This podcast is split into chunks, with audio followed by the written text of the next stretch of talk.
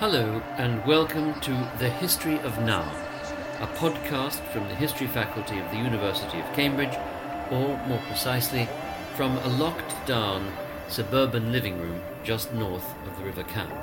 I'm Chris Clark, and today I'm talking with Chris Briggs, Senior Lecturer in Medieval Economic and Social History in the Faculty of History at the University of Cambridge. Chris has published widely on subjects related to social welfare, living standards, domestic organisation and manorial agriculture in medieval England and Europe, and is the author of a major study of the economics of village life in the Middle Ages, Credit and Village Society in fourteenth century England. But before I speak with Chris Briggs about a pandemic that tore through the fabric of social and economic life in fourteenth century England, let me say that we are operating for the moment under narrow technical constraints. So I'll ask you to forgive the appalling quality of the audio. Chris, the fourteenth century plague pandemic is believed to have killed around fifty million people in Europe alone in the fourteenth century, or roughly sixty percent of Europe's population. To convey a sense of the uh, impact of this disease, let me read uh, a few lines from the account, the contemporary account, of a Florentine chronicler. All the citizens did little else except to carry dead bodies to be buried. At every church they dug deep pits down to the water table, and thus those who were poor, who died during the night, were bundled up quickly and thrown into the pit. In the morning, when a large number of bodies were found there, they took some earth and shoveled it down on top of them, and later others were placed on top of them, and then another layer of earth, just as one makes lasagna with layers of pasta and cheese. Chris, what kind of disease was this? Where did it come from? And how did it proliferate so quickly? Yes, thanks, Chris. That's a truly, truly shocking image there from the from the contemporary source. This medieval disease was a new disease, rather like coronavirus today. Rather like today, it, it spread rapidly across the world in a relatively short period of time. And similar to the situation we're facing today, it was Asian in origin and then came to Europe and wreaked havoc. Unlike today, it, it was something that had massive economic as well as health consequences. Most people agree that the fourteenth century pandemic was what we what we know today as plague in both its bubonic and its pneumonic forms. So it's it's a bacterial disease, crucial to note, not not a viral disease like the one we're facing right now. And so it behaved differently, and it was more deadly in, in overall um, compared to the coronavirus that we're facing today. Fewer recovered from it, so the case mortality was much higher in thirteen forty-seven fifty-one. And I think it's fair to say as well that the Black Death, the disease that caused the Black Death, was more indiscriminate in terms of the the groups that it that it affected and where mortality hit. So, and of course, um, we've we've we're facing a disease today where we have weapons and systems to tackle it that are of a kind that are almost entirely absent in the fourteenth century. So that's a big contrast as well. So, yeah, essentially, yeah. And and you you you referred before to the bubonic and the pneumonic variants mm. of the disease. Um, bubonic is it's a it's a a, a rather alien term. Um, what why is it called the bubonic plague? What is bubonic about this plague? Well, the term bubonic refers to the buboes, or large swellings, egg-like swellings, as contemporary um, writers like Boccaccio uh, referred them to, which are also characteristic of, of modern plague as it still unfortunately exists today. Swellings that found normally in the groin of a sufferer or, or the, the armpit, relatively small in number. Um, so that, that was the most common form, uh, we think, in its incidence in the mid-fourteenth century. But it seems pretty clear that a pneumonic form in which um, in which the sufferer was coughing up um, aerosol sputum in which which contained uh, the bacterium as well, that was also present to some extent uh, in the mid fourteenth century, and that perhaps is a key to understanding a quite mysterious feature of the of the medieval epidemic, was the rapidity of its spread. So I think that's that's been a challenge for historians and epidemiologists to, under, to understand why in thirteen forty-seven, thirteen forty-eight, forty-nine, this disease without modern transport uh, facilities spread rapidly across Europe. And it, one possible explanation of that is that the pneumonic form was more prevalent than we might otherwise think.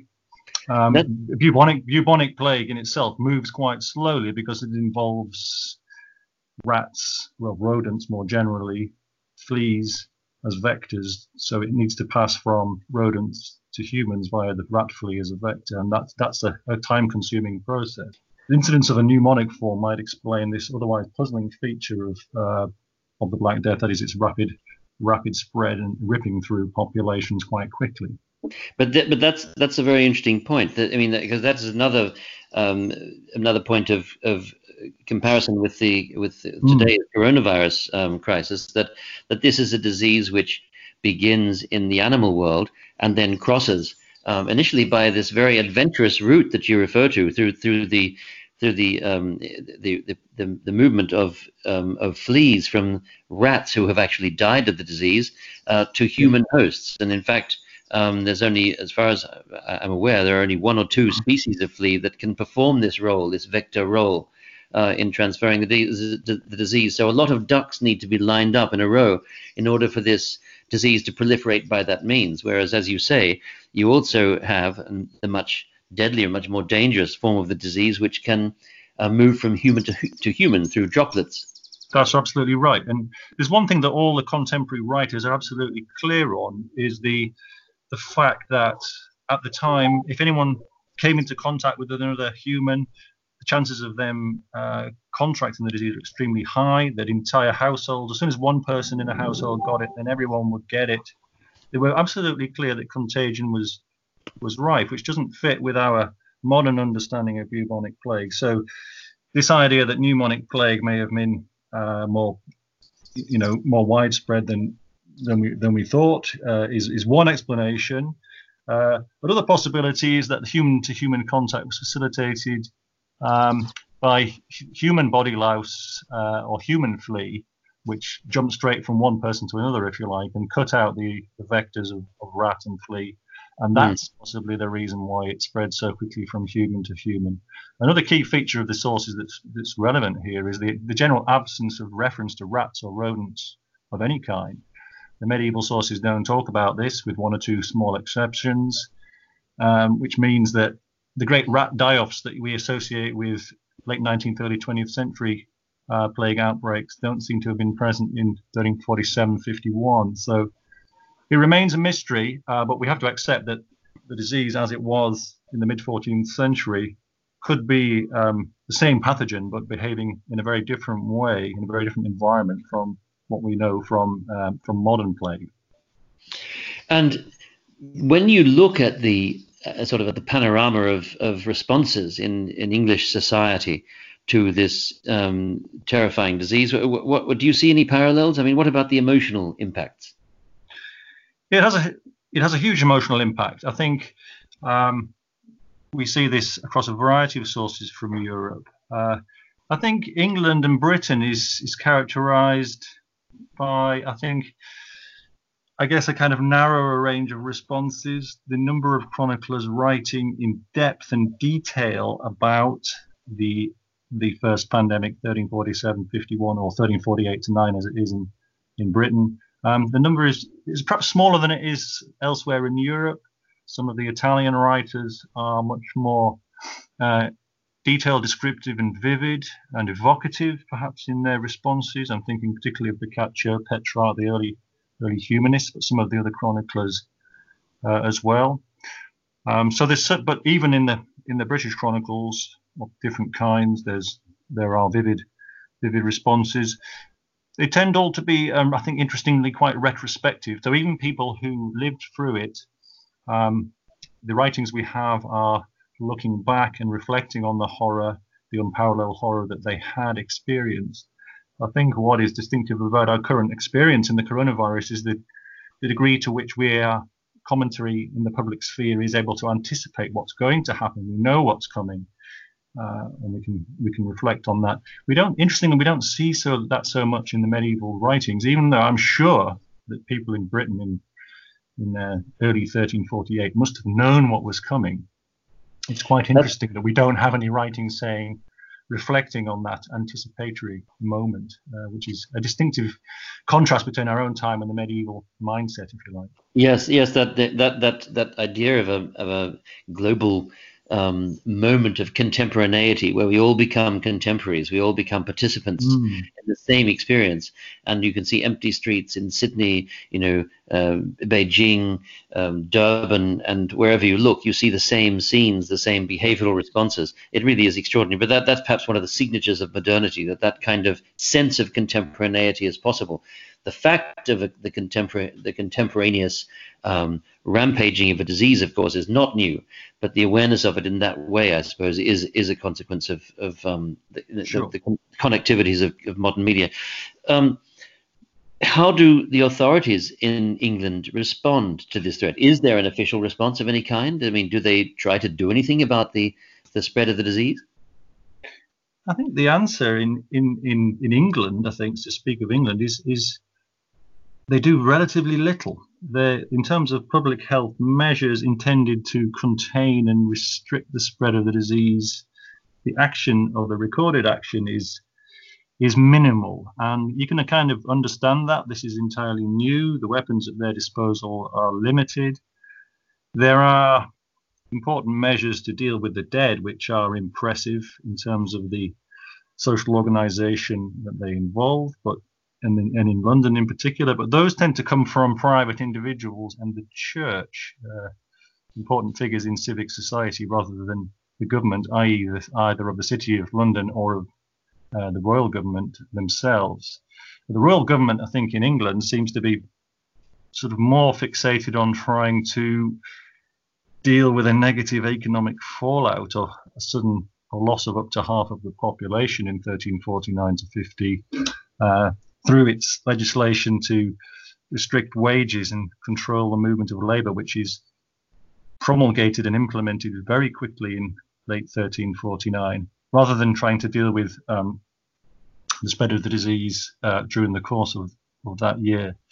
The church does more in a way by um, organising processions in England. Various bishops uh, across, across the country are heavily involved in organising processions and, and prayers, to try to uh, kind of ward off um, the sense of divine disapproval that they believe the pestilence to represent. Um, there is something of a contrast that we should note between, I think, England and other parts of Europe, particularly Italy. I think we can sketch this, that in places like Pistoia, most famously, there there are ordinances, civic ordinances, produced by the government, the Pistoia communal government, to actually try to um, limit gatherings of people, people getting together. So effectively early social distancing, distancing measures uh, come into place in Pistoia. Uh, measures on food sellers, butchers and these kinds of things, uh, rules around funerary rites and all the rest of it. And although Pistoia is the best known one from the from the first outbreak, they're not, they're not unique to Pistoia. Uh, and I think also medical professionals Um, in France, Italy, Spain get more involved. They can be seen to be advising communal governments, advi- advising secular governments, writing their treatises about plague in vernacular, so they're accessible to the authorities. So I think there's a bit of a contrast between England and, and the British response, I think. And uh, this is one what, of at the, least we, yeah, this is what we see elsewhere. Yes, absolutely. That's very interesting. It's one of the most interesting themes, I think, in the history of epidemic disease, that um, very often confronted by exactly the same microbe or exactly the same virus, different um, political political cultures will respond in very different ways.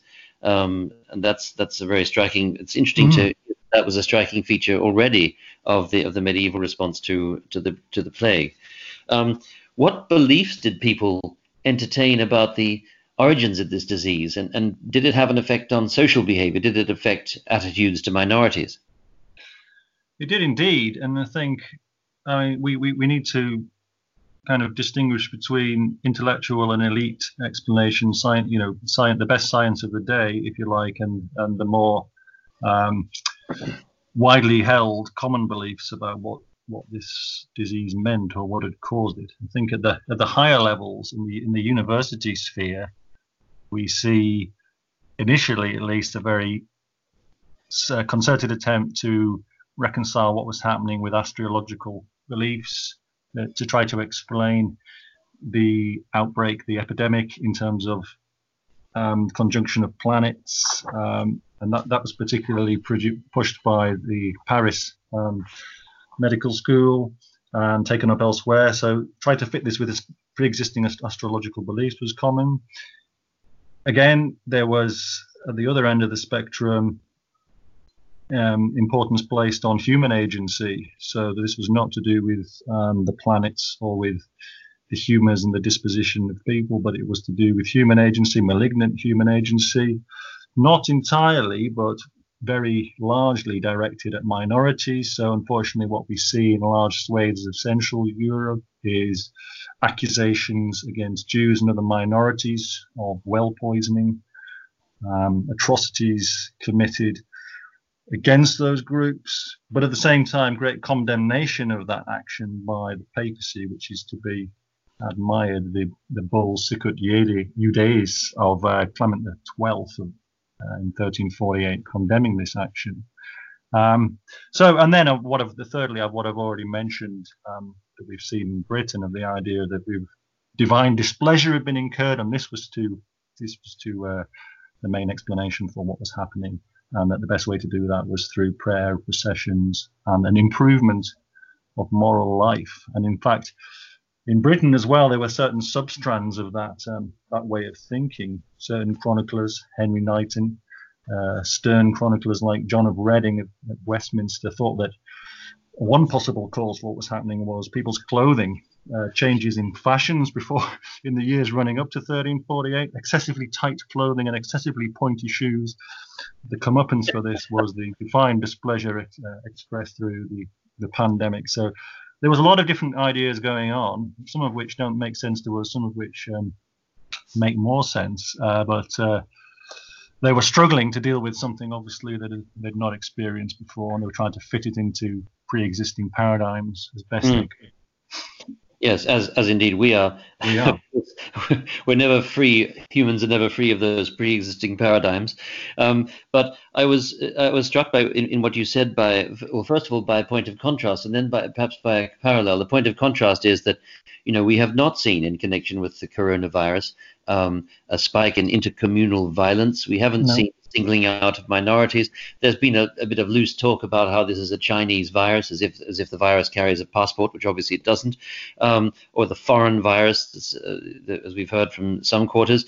Um, but in, in fact, the, the, those those sort of infra-societal effects have been very muted uh, so far, thankfully. And yeah. uh, then point of, of para- point of connection. It's interesting you refer to the the notion um, adopted that.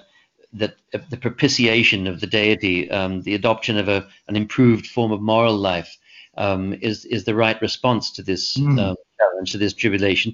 And there, I think there are parallels with the contemporary setting, with, with people who are making the argument that this is a kind of judgment on uh, our globalized way of life, um, that it's a warning um, of, you know, how fragile our systems have become, um, that it's a reminder of the importance of social solidarity, so that you do see, if you like, secularized versions of that um, propitiatory logic of the Middle Ages. Yeah. Um, they haven't gone away. They're just, it's it's sort of old wine in, in new skins. Thinking now about the, I mean, given these horrendous numbers, um, mm. between a, a third and a half, Uh, perhaps even more, sixty percent of the population, a die-off, which, as you say, is is not limited to the aged or the the least economically mm-hmm. active, but affects all of the the society more or less equally. Um, given that, you know, profound demographic impact, um, what sorts of short-term economic effects are we looking at? Yeah, well, the the short the short-term economic effects were were huge. I mean, we we see. I mean, this is a highly agrarian society, so obviously it's dependent on the annual cycles of harvest and livestock uh, production. And, well, at least in, in England, when this thing hit, sort of halfway through the agricultural year at its apogee in early thirteen forty-nine. In fact, a lot of the agricultural work had been done uh, in terms of the sowing of crops and the and the preparation for harvest. But this thing hit at the time of harvest, essentially, or just before the time of harvest. There was very little labour to actually collect the crops that were growing in the fields. So we have accounts of crops rotting in the fields, um, animals wandering around in a famous account of Henry Knighton, the Leicester, the Leicester monk, um, dying under hedges, and a huge loss of, of an important form of capital in terms of animals, as well as, of course, the human capital of, of peoples, tragically as well. So a massive shock. And in fact, in ter- you can see this in terms of the price, the price level. The prices during the course of thirteen fourteen, eight to nine uh, actually collapsed, interestingly. We, we don't see in, in the medieval context any of these price rises or attempts to exploit um, shortages that we hear in the media today.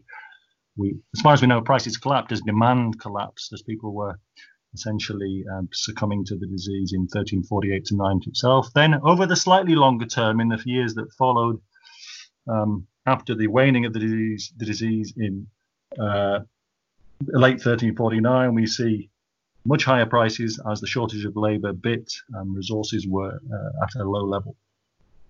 In the longer term, and again, I'm talking mainly here about England and, and Britain. The key thing to have to, we have to remember in analysing the Black Death is, of course, that it's just the first and greatest outbreak, the first of a of a pandemic that ran intermittently into the early eighteenth century across Europe. So this is just the first step in a in a in a, something that was run for several centuries. There are repeated outbreaks, not as severe as the first outbreak, but repeated outbreaks: thirteen sixty-one, thirteen sixty-nine, the mid-thirteen seventies, thirteen ninety. So any estimate of its economic impact over the longer term, and indeed its psychological and social impact, has to take into account the fact that there, there are these repeated waves whose character is still not fully understood, um, mm. driving down population and, you know, creating further shortages of labour, further destructions of capital, and short-term shocks to the economy. So, you know, we don't know where we are now, but hopefully we we, we are in a in a one-off um, a one-off shock, whereas those people in the fourteenth century were subject to repeated repeated shocks, which of course had a big impact on their kind of responses that we were talking about a moment ago. Yes, I mean, given given that periodicity that you describe of the disease, is there a learning process? Do, do, do is there any evidence that English cities or English towns um, got better at handling this disease? Well, you'd like to think. I, I'm so I'm sure they did. This is a question of recording, and I think over the longer term they certainly did.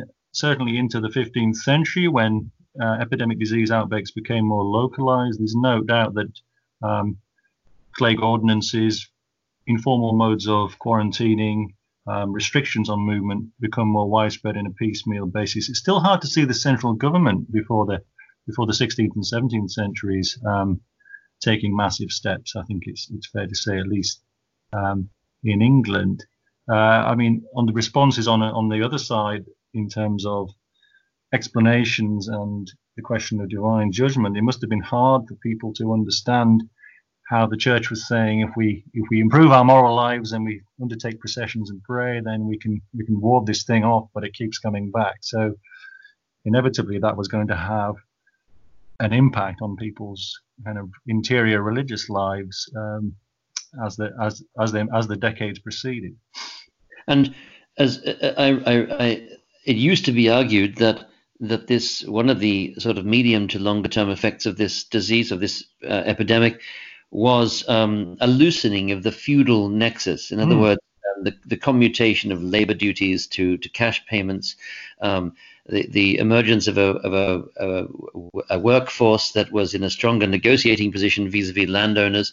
Um, and um, and so, in other words, the sort of that the, the, the plague had a kind of emancipatory impact yeah. on medieval society, at least in England. Is, is that, does that hold any Um, I think it that... does hold. Again, it, you're absolutely right, uh, although it depends to a certain extent on the time scale, again, that one is talking about. I mean, the period, the late fourteenth and fifteenth centuries, are still treated to some extent as the golden age of the peasantry, where those who did survive and reproduced had a greater access to resources, that the land labor ratio uh, was more favorable, that there was an improvement in material life, diet, leisure, all these kinds of things. Uh, and I think that's that's true. And, and that is also coupled with the undeniable fact of the, the, the disappearance of serfdom by thirteen eighty, thirteen ninety, depending on how you interpret it, um, the withering away of serfdom. But on the short, the point I was I was referring to a moment ago is that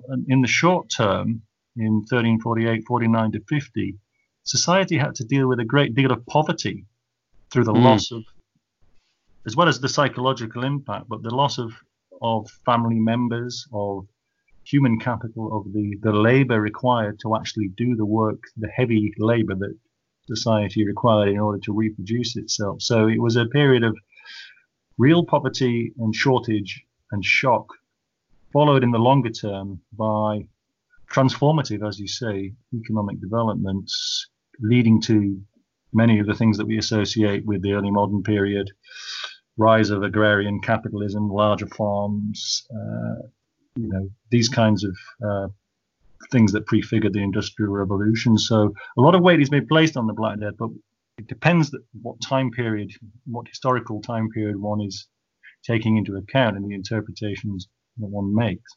Yeah, absolutely. And the, what, what, what interesting thing about that, what you just said, is that, you know, for modern pandemics as well, I'm thinking here of studies of the of the Spanish influenza, mm. pandemic, which also killed around about fifty um, million people, though that's a worldwide figure, not a European one. Um, that um, studies have shown that the that the experience of concentrated impoverishment in certain affected strata is actually quite a lasting effect, that there's a generation of people who are permanently affected by this um, disaster, that the recovery is swift for the system as a whole, but but slow for the worst affected. Um, I'm just thinking now about cultural effects. I mean, I, re- I recall an argument being made in the Italian context about the, the, the effects of a die-off of the of many of the most skilled artists in the towns where plague was most virulent. And um, the, the argument was made that a lot of these people were, are replaced by more rural, uh, artisanal mm. artists uh, who lack the refinement, the aesthetic refinement of their predecessors. And that so you get a loss of, of cultural refinement and uh, and and uh, also a turning away from adventurous cultural expressions towards uh, an art organized around piety, um, miracle, and so on. Do you, and also perhaps around a certain morbidity and interest in, in morbid disease. Do you do you see any of that in England? Yes, we we do. I think the again, the, the, I suppose to a certain extent, the cultural surviving cultural. Um, inheritance of late medieval England is not as not as rich, I guess, as the that of the Italian peninsula overall, and uh, we need to bear that in mind in terms of interpreting pre and post Black Death. There is definitely, though, possibility of tracing that kind of trend towards introspection, morbidity, uh, less humanistic representations in art and culture, um, and certainly an interest in. This is well known, an interest in, in death and the body and decay and the transience of life, and a, and a, and a meditation uh, on death and decay, which kind of was there anyway, but certainly intensifies after after thirteen forty-eight to nine. The thing is, the time scale again. Um, on one level, a challenge of, of making this kind of argument is the datability of certain works of culture, works of art and architecture. Mm. Um, so it's easy to make the argument that all the all the all the masons uh, died off, and this led to um, works of architectural output that were that were that were poor in quality, or that the perpendicular emerged from the Gothic um, as a result of the Black Death. On the ground, it's a bit harder to do because of the different difficulties of dating. Um, mm.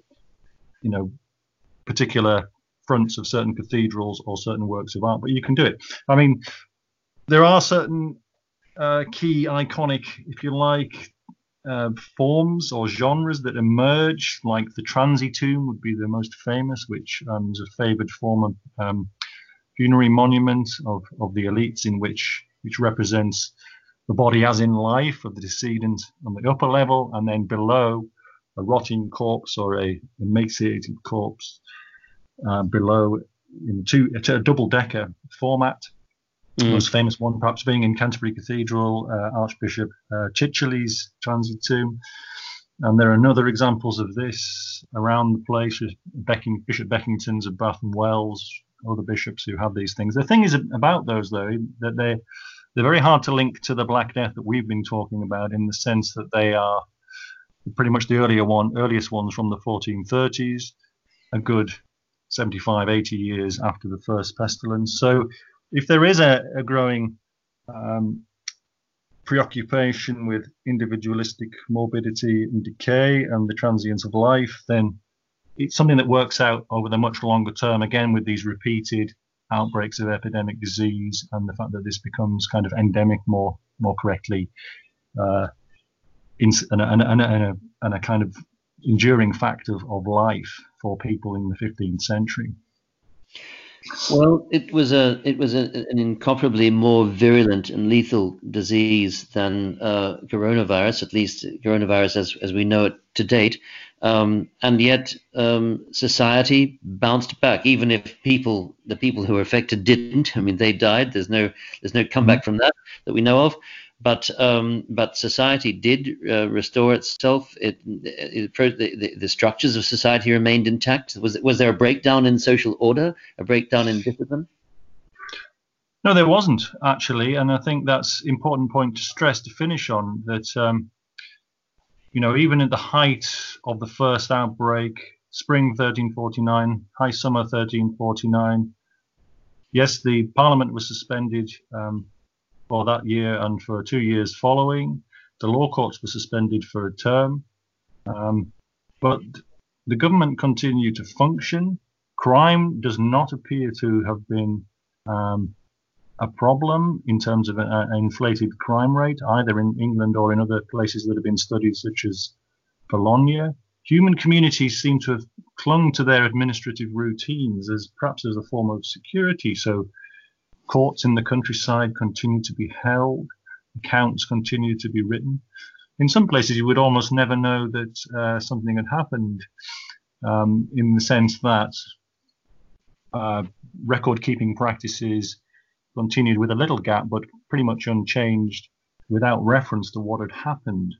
So we can take heart, I think, from the fact that human communities, although they were affected in profound ways and great loss, tragedy and suffering was experienced, um, human communities and relations endured, simply in a in an altered form uh, as a result of the first great uh, outbreak of Black Death and the subsequent pandemics of the later fourteenth century. I suppose this, I mean, in addition to all the intellectual pleasures of history, this must be one of its human comforts, that it reminds us that we that there were others here before us. We're not the first who faced a predicament like this, and it's not much comfort, but perhaps a small comfort that um, that this society uh, coped with an incomparably worse um, crisis in the mid fourteenth century, and um, and and bounced back. Uh, to to you know to, to see a better day. Chris Briggs, thank you so much for talking to us about the fourteenth century crisis. Thank you.